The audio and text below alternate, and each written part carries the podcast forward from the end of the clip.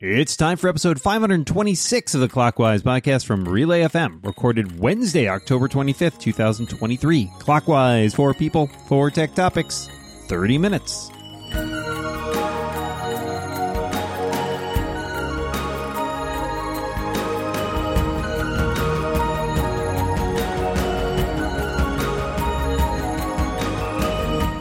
Welcome back to Clockwise, the tech podcast that hands out U S B C cables for Halloween. I am one of your spooky hosts, Micah Sergeant, and I am joined across the internet by my good pal and my dungeon buddy, because we play Dungeons and Dragons online together. It's Dan the Ghoul Morin. Hi, Dan. Hi, Micah. I would have gone with Dan the Boogeyman Morin, but you know, that's oh, just me. Oh, that's good. Thanks. Well, that's, I try. That's why you're the writer.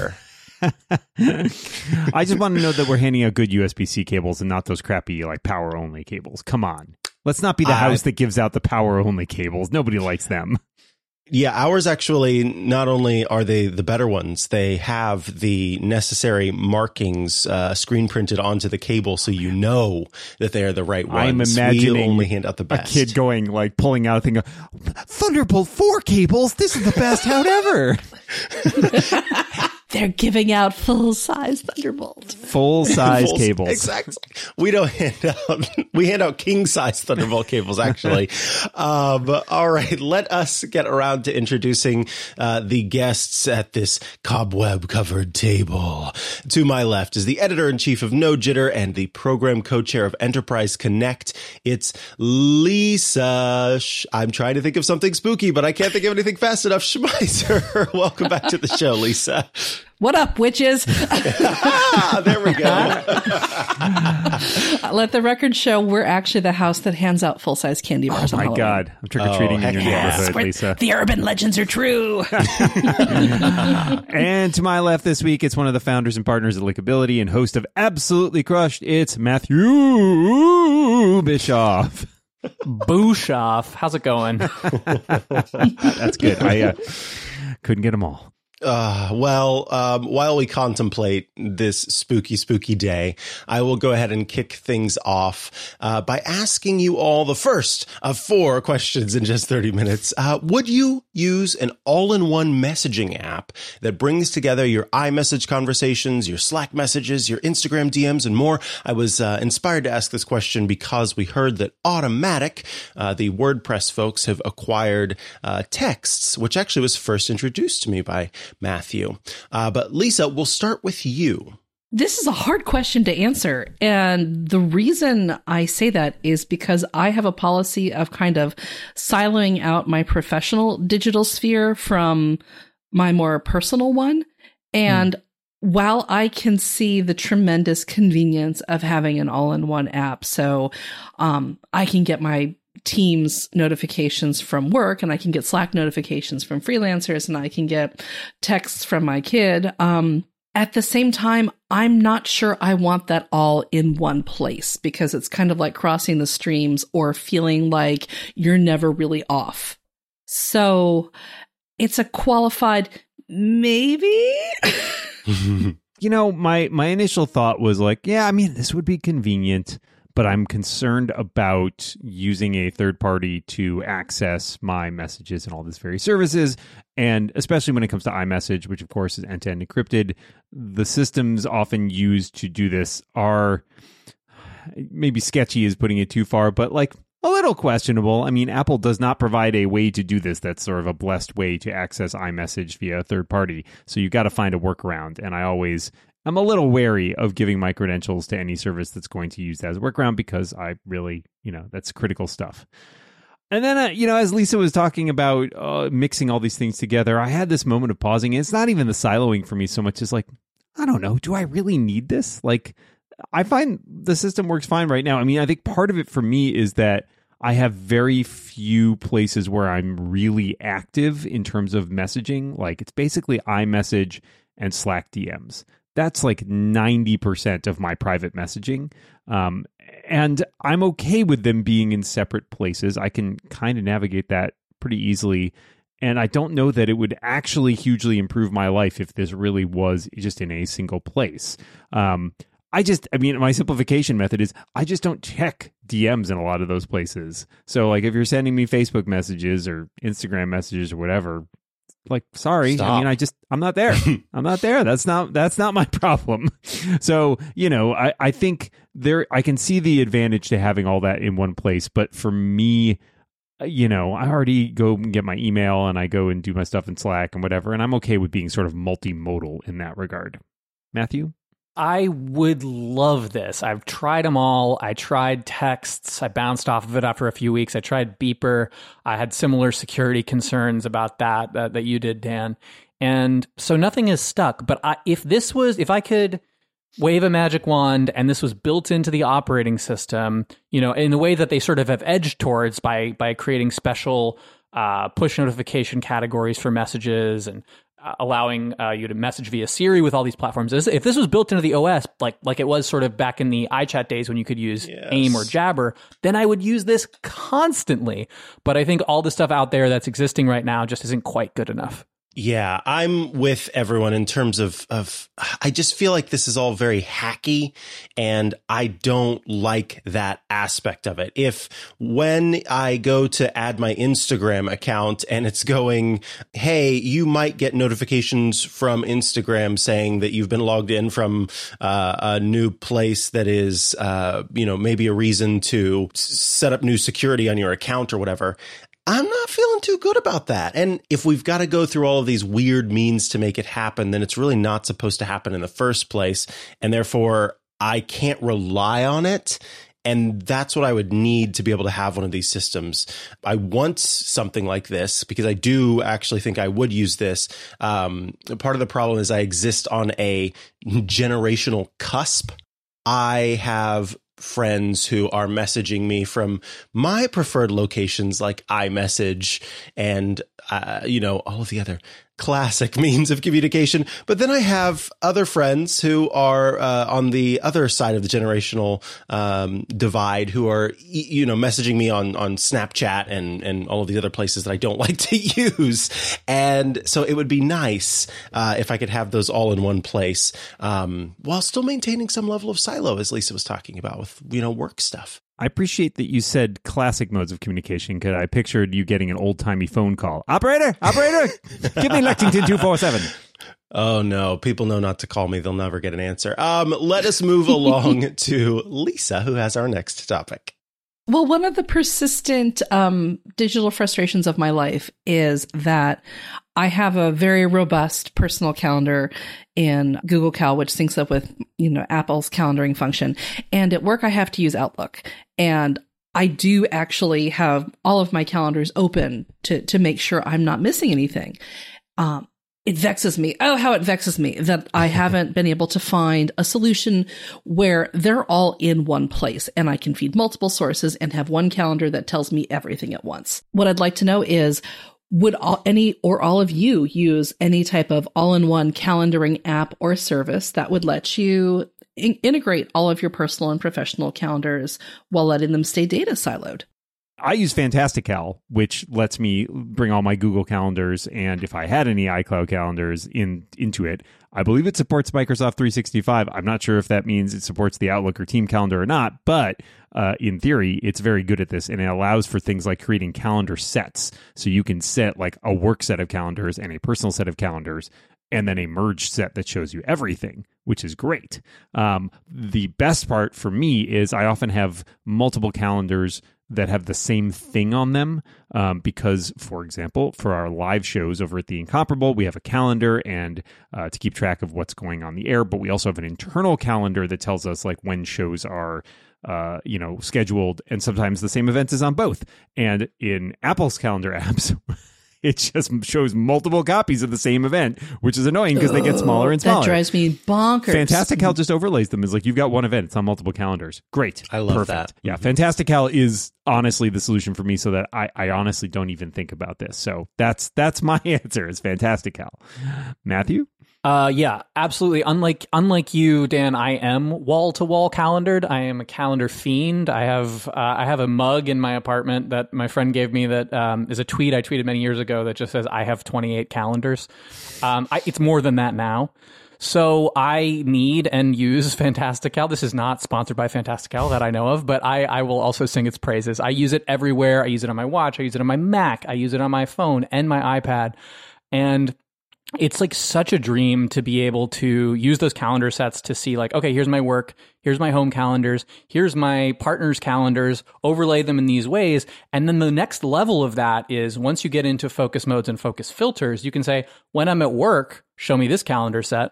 When I'm on the weekend, hide all that work stuff automatically. And so um, I love using Fantastical at its max capacity to uh, to live a, a highly calendared life. Not sponsored by, but should be sponsored by Fantastical. I also use Fantastical. Oh my um, gosh. Yes. So the same thing applies. I have a set, uh, I have what I call my main calendars, and that actually has a one calendar that is my from my work uh, set of, of calendars that shows on the main. And that is because it is the shows that I'm on for work.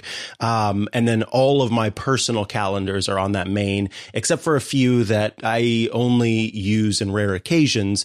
And then I've got my work set of calendars that has all of the work stuff. Uh, and then I have a third one that's events and birthdays. And I also have those focus filters set up that Matthew was talking about, where when I'm at work, it switches to that work calendar mode. Mode, and I can see the, the stuff there. And then when I'm not at work, it shows me my main set of calendars. Um, I would not know what to do, where to be, how to live without Fantastical, frankly. Um, and so, yeah, I think I do kind of do this uh, already. And I noticed that someone in the chat said uh, that they do use Fantastical with Outlook Exchange calendars as well. So apparently it is possible. Um, Lisa, why don't you round us out here? I'm going to round you up by asking some more questions about Fantastical, to be honest. Welcome to Fantastical, the Fantastical user Fantastical. group. and, um, The reason I'm asking is in both my personal calendaring and with my work calendar, a lot of the times I have a lot of shared calendars. For example, I run a Girl Scout troop. We now have like thirty kids. We have a shared calendar so everybody can see what's coming up with that, and other co-leaders can can join in. We, of course, have a shared family calendar because who doesn't? But at work, I'm largely resp- I'm also responsible um And one thing I'm really curious about, if you guys can answer, is I use Outlook a lot to find free spots in other people's schedules, set up and, and set up meetings, set up quick one, one-on-ones, things like that. Does Fantastical allow you to um, coordinate at, with, with other folks over it? Or is it mostly, is its strength mostly in giving you a one-stop shop for your own time commitments and an ability to filter them according to context and need? So Fantastical has its own thing for, uh, it's called openings, for doing that exact thing that you were talking about.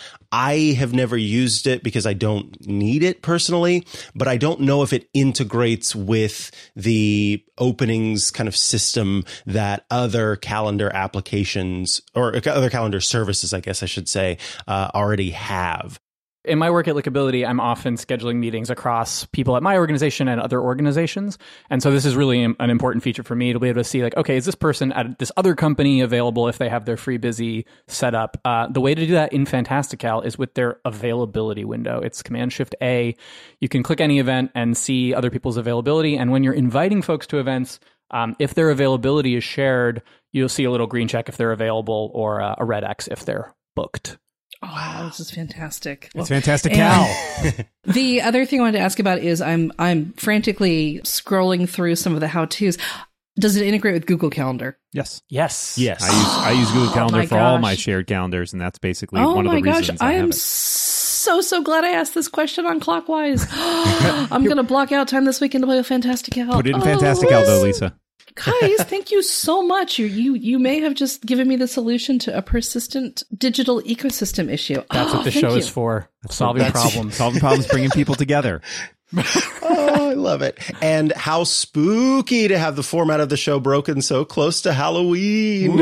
Um, let's head into our halftime um, while we recalibrate here. And uh, Lisa continues to read about Fantastical. um, if you head to clockwise.social slash shirt, you can check out the Clockwise tee, which is decidedly not spooky, but still very, very cool. Because it comes from the fine folks at Cotton Bureau, you can count on having a very soft and resilient t-shirt. I've had Cotton Bureau tees that have lasted me years and years, uh, and your Your Clockwise tee can join the crew there. It uh, comes in many, many colors and many, many sizes, many, many uh, types of of apparel, and you should definitely check it out. And when you do so, uh, you are actually helping to support uh, the show and support uh, the work that Dan and I do each and every week to bring you these episodes. So please consider grabbing one of those shirts at clockwise.social slash shirt. All right, moving right along. We are back from halftime, and that means it's time for Dan's topic. All right. Passkeys are becoming more and more commonplace this week. Amazon announced that they would offer a passkey login to their site. I want to know if you've spent time setting up passkeys.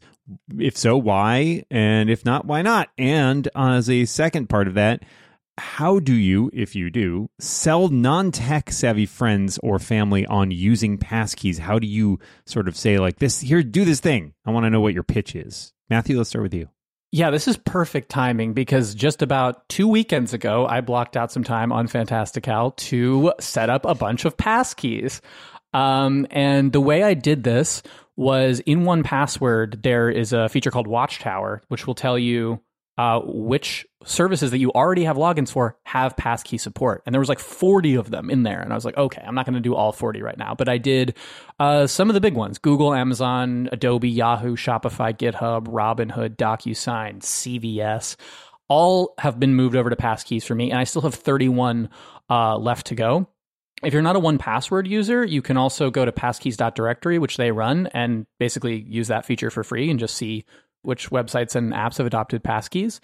Um, and I've been loving it so far. No issues. I think you have to be on the the beta of one password to store them in one password, but uh, you can also just use the built-in support in macOS and iOS um, and Chrome as well. Uh, how do I sell people on passkeys? More than trying to sell friends and family on passkeys, I have been in the position of having to sell clients because we build apps, and oftentimes folks uh, come to us and say, hey, how should we do login? Should we do social sign-in? Should we do sign-in with Apple? Should we do username and password, passkeys, magic links? There's so many options when you're building a, a service of how to how to do things.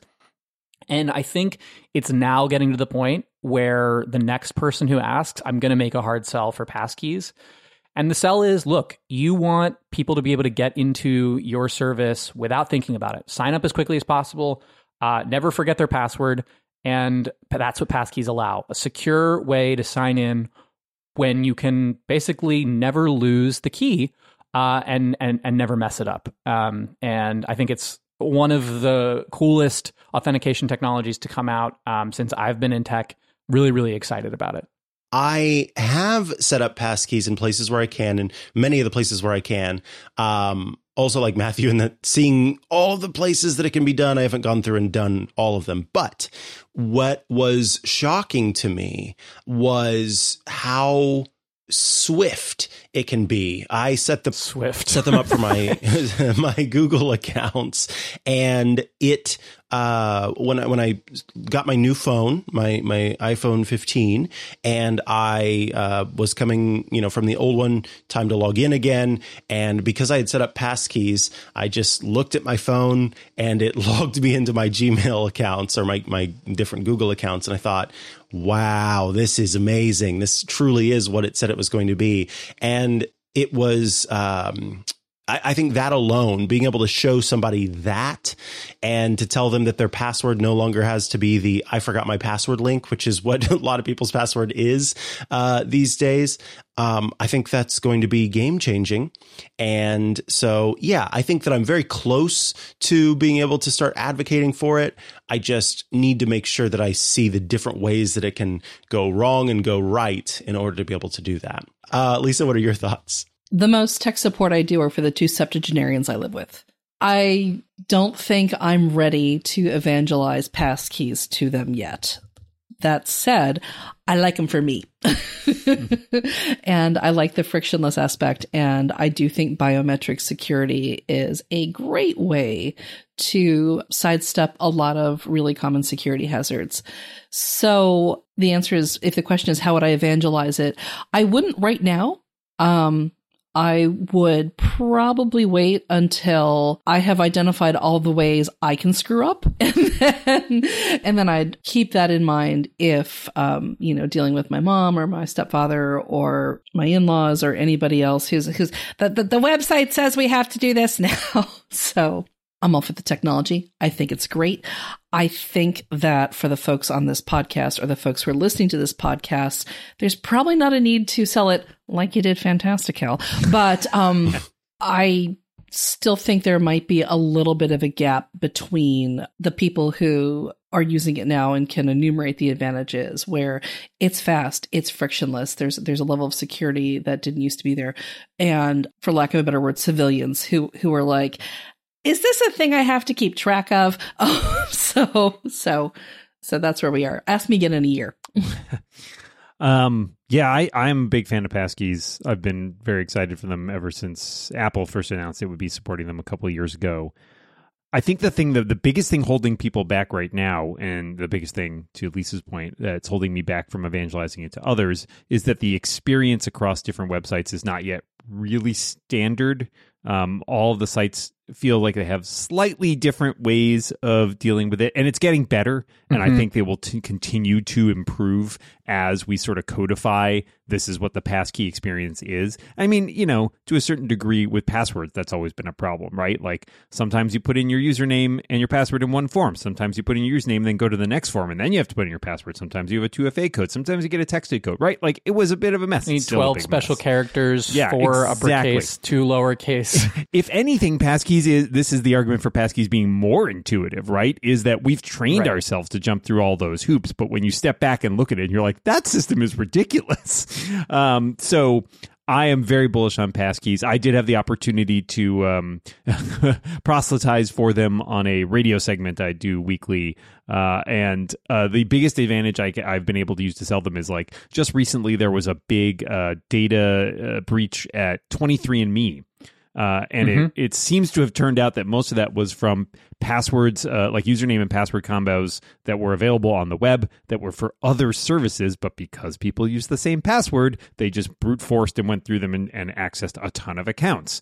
And that's just fundamentally not possible with passkeys, which is the best argument for it. It's like, hey, maybe we shouldn't have all these com- companies in charge of holding on to all your password information so that it can get leaked, because that's not great. So uh, the security aspect uh, for me is the thing that is is encouraging me to sell about. I will thank Matthew. I did not know about the one Password uh, Watchtower feature that would show me all the passkey stuff. And I will. I've now put this on my list of things I'm going to go do and make sure I have all my passkeys enabled.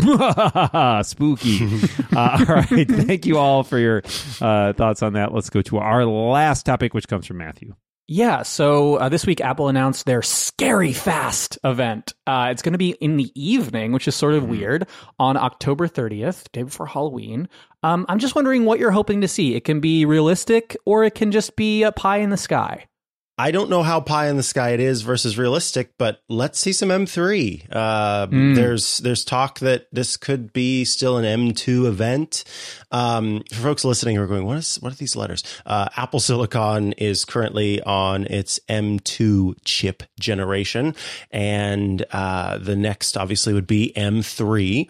And we've heard that that might not happen until next year. But if Apple is hosting an event uh, for the Mac, and we've already got M twos out in the wild in so many configurations, surely this is an opportunity to just go ahead and bump that up a number and show us the latest, greatest, especially hot on the heels of that Snapdragon Summit conference, where Snapdragon was uh, showing that their chips at low power Um, at, at a lower power than um, what Apple Silicon has, is able to outperform Apple Silicon. Um, yeah, I think it could be time for Apple to clap back by showing what they're doing, by showing what it's doing with M three. So yeah, anything M three is is my expectation uh, and hope uh, to see. Lisa, what about you? MacBook Pro, MacBook Pro. No, I want to see souped up MacBook Pros. And uh, if we can get a uh, sixteen inch for folks who like a big screen, um, where it's also super fast, that would be exciting. Um, especially since I'm, you, you guys know I know I mostly cover enterprise technology and collaborative communications and workplace setups within the enterprise. Um, I think a sixteen inch MacBook uh, Pro, especially one with um, M P three chips, would be a huge game changer for hybrid workers, because you'd have just a lovely amount of screen real estate, and it'd be easy to feel like you have a legit work setup when you're, you know, hunched over whatever little um, hot desk they're making you share, or you're traveling, or you're in your home setup. So I, I've got maybe, here's my hot take. Here is what I want to see more than anything at this event. I, I, I don't care about the iMac. I used to be an iMac user. I replaced it with a Mac Mini as Studio Display this year because Apple didn't come out with a Pro variant. That would be nice. I'm not a MacBook Pro user. I've been a MacBook Air user basically since it was introduced. So uh, I'm glad that they might do these Pros, but it's not a thing for me. What I do need, however, is to replace my aging Magic Keyboard and Magic Trackpad with v- versions that use U S B C, because I'm getting Lightning out of my house one way or another. Oh, so I really need, I have an older version of the, the Magic Keyboard that I kept when I got my Mac Mini, uh, and it doesn't have Touch I D, which I definitely miss because I have it on my MacBook Air. Uh, and it, um, you know, it's still using Lightning. It's a little banged up, so I could, I, I like the keyboard a lot. I just would like a newer version of it.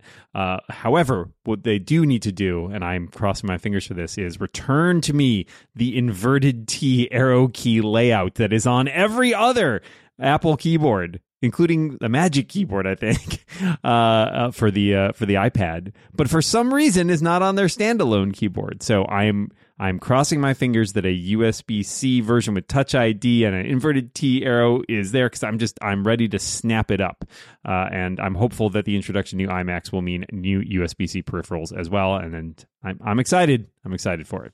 Matthew, why don't you wrap us up here?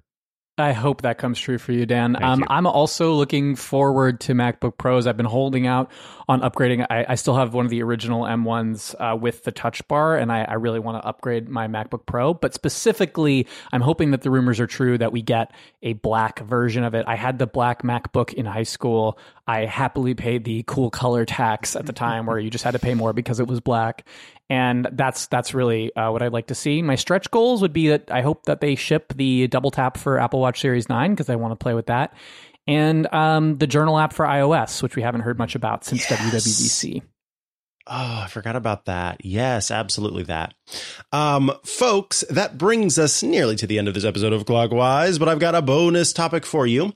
Uh, if you did celebrate Halloween growing up, do you remember the candy you were most excited about receiving? Lisa, we'll start with you. Oh, I'm a weirdo. I loved getting Almond Joy and Mounds.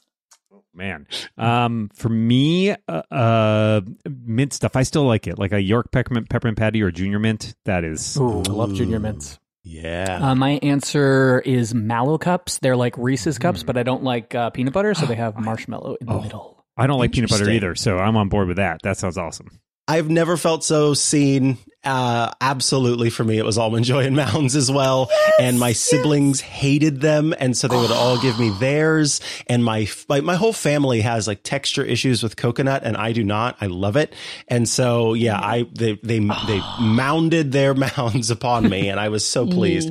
I preferred Mounds just slightly to Almond Joy because I did like the darker chocolate, but the yes. dark chocolate, yes, yes, oh, so nice. Oh uh, yeah, absolutely. Mounds bar is perfect. Well, folks, um, if you would like to, while we all think about our candies, uh, if you'd like to get ad-free episodes with an extra overtime topic every week, you can become a member of Clockwise. You just go to relay.fm slash clockwise and sign up for five dollars a month or fifty dollars a year, and you help support the show. You help us keep paying that Zoom bill so we can keep bringing you the show. Um, in this week's overtime topic, we discuss our own online presences that we control. And that brings us to the end of this episode of Clockwise.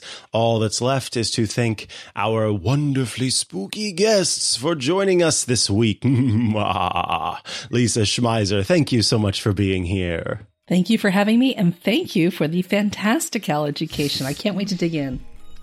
and Matthew Bischoff. Thank you so much for being here and having a spooky good time with us. Always a pleasure. And Micah will be back next week when it will be November and the spookiness will be all over, so we'll have to make the ghost of it between now and then. uh, but we remind everybody listening out there, until next time, watch what you say. And keep watching the